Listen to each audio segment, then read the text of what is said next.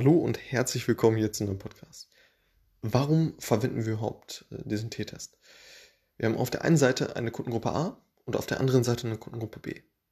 Und da möchten wir jetzt schauen, sind diese Kundengruppen ähnlich zueinander? Also können wir diese beiden Kundengruppen überhaupt miteinander vergleichen? Zum Beispiel, wenn wir einen ja, einen Test machen von wegen, die eine Kundengruppe, also Kundengruppe A, hat ein gewisses Treatment erhalten, hat vielleicht ja, einen gewissen Rabatt auf verschiedene Produkte bekommen. Das, das hat die Kundengruppe A, also die, die, die hat ein Treatment erhalten, die Kundengruppe B hingegen nicht. So, und da möchten wir jetzt halt schauen, okay, hatte das einen Effekt. Aber erst haben wir schauen, okay, können wir diese beiden Kundengruppen überhaupt miteinander vergleichen? So. Wenn wir die nicht miteinander vergleichen können, dann äh, die Kundengruppe B vielleicht ganz anders, äh, ein ganz anderes Abverkaufsverhalten generell hat oder ähnliches, dann können wir diese beiden Kundengruppen eben nicht miteinander vergleichen. So.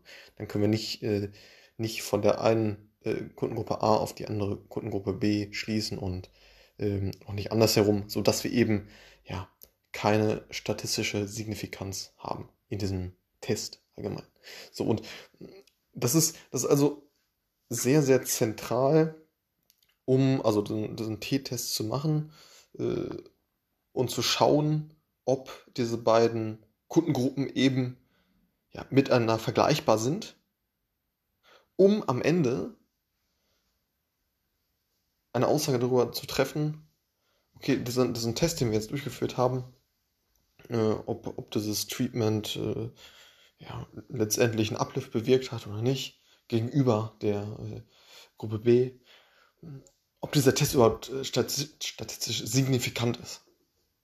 Und genau, dafür kann man eben dann im Vorfeld diesen oder im Nachgang eben äh, diesen, diesen, diesen T-Test äh, machen, um halt letztendlich zu sagen, okay,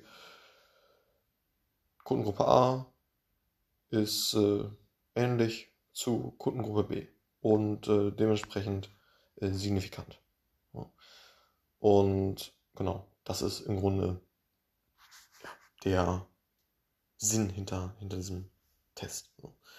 Um, um eben zwei Gruppen miteinander zu vergleichen, äh, um am Ende sagen zu können, okay, hm, die sind, äh, die sind äh, ähnlich und oder eben wenn sie nicht ähnlich sind, kriegt man das dann dementsprechend auch raus. So dann, wenn sie nicht ähnlich sind, dann sollte man eine andere, andere äh, Kontrollgruppe dann suchen oder kann eben diesen Test nicht durchführen oder muss dabei schreiben, okay, äh, dieser Test, den wir durchgeführt haben, ist nicht statistisch signifikant.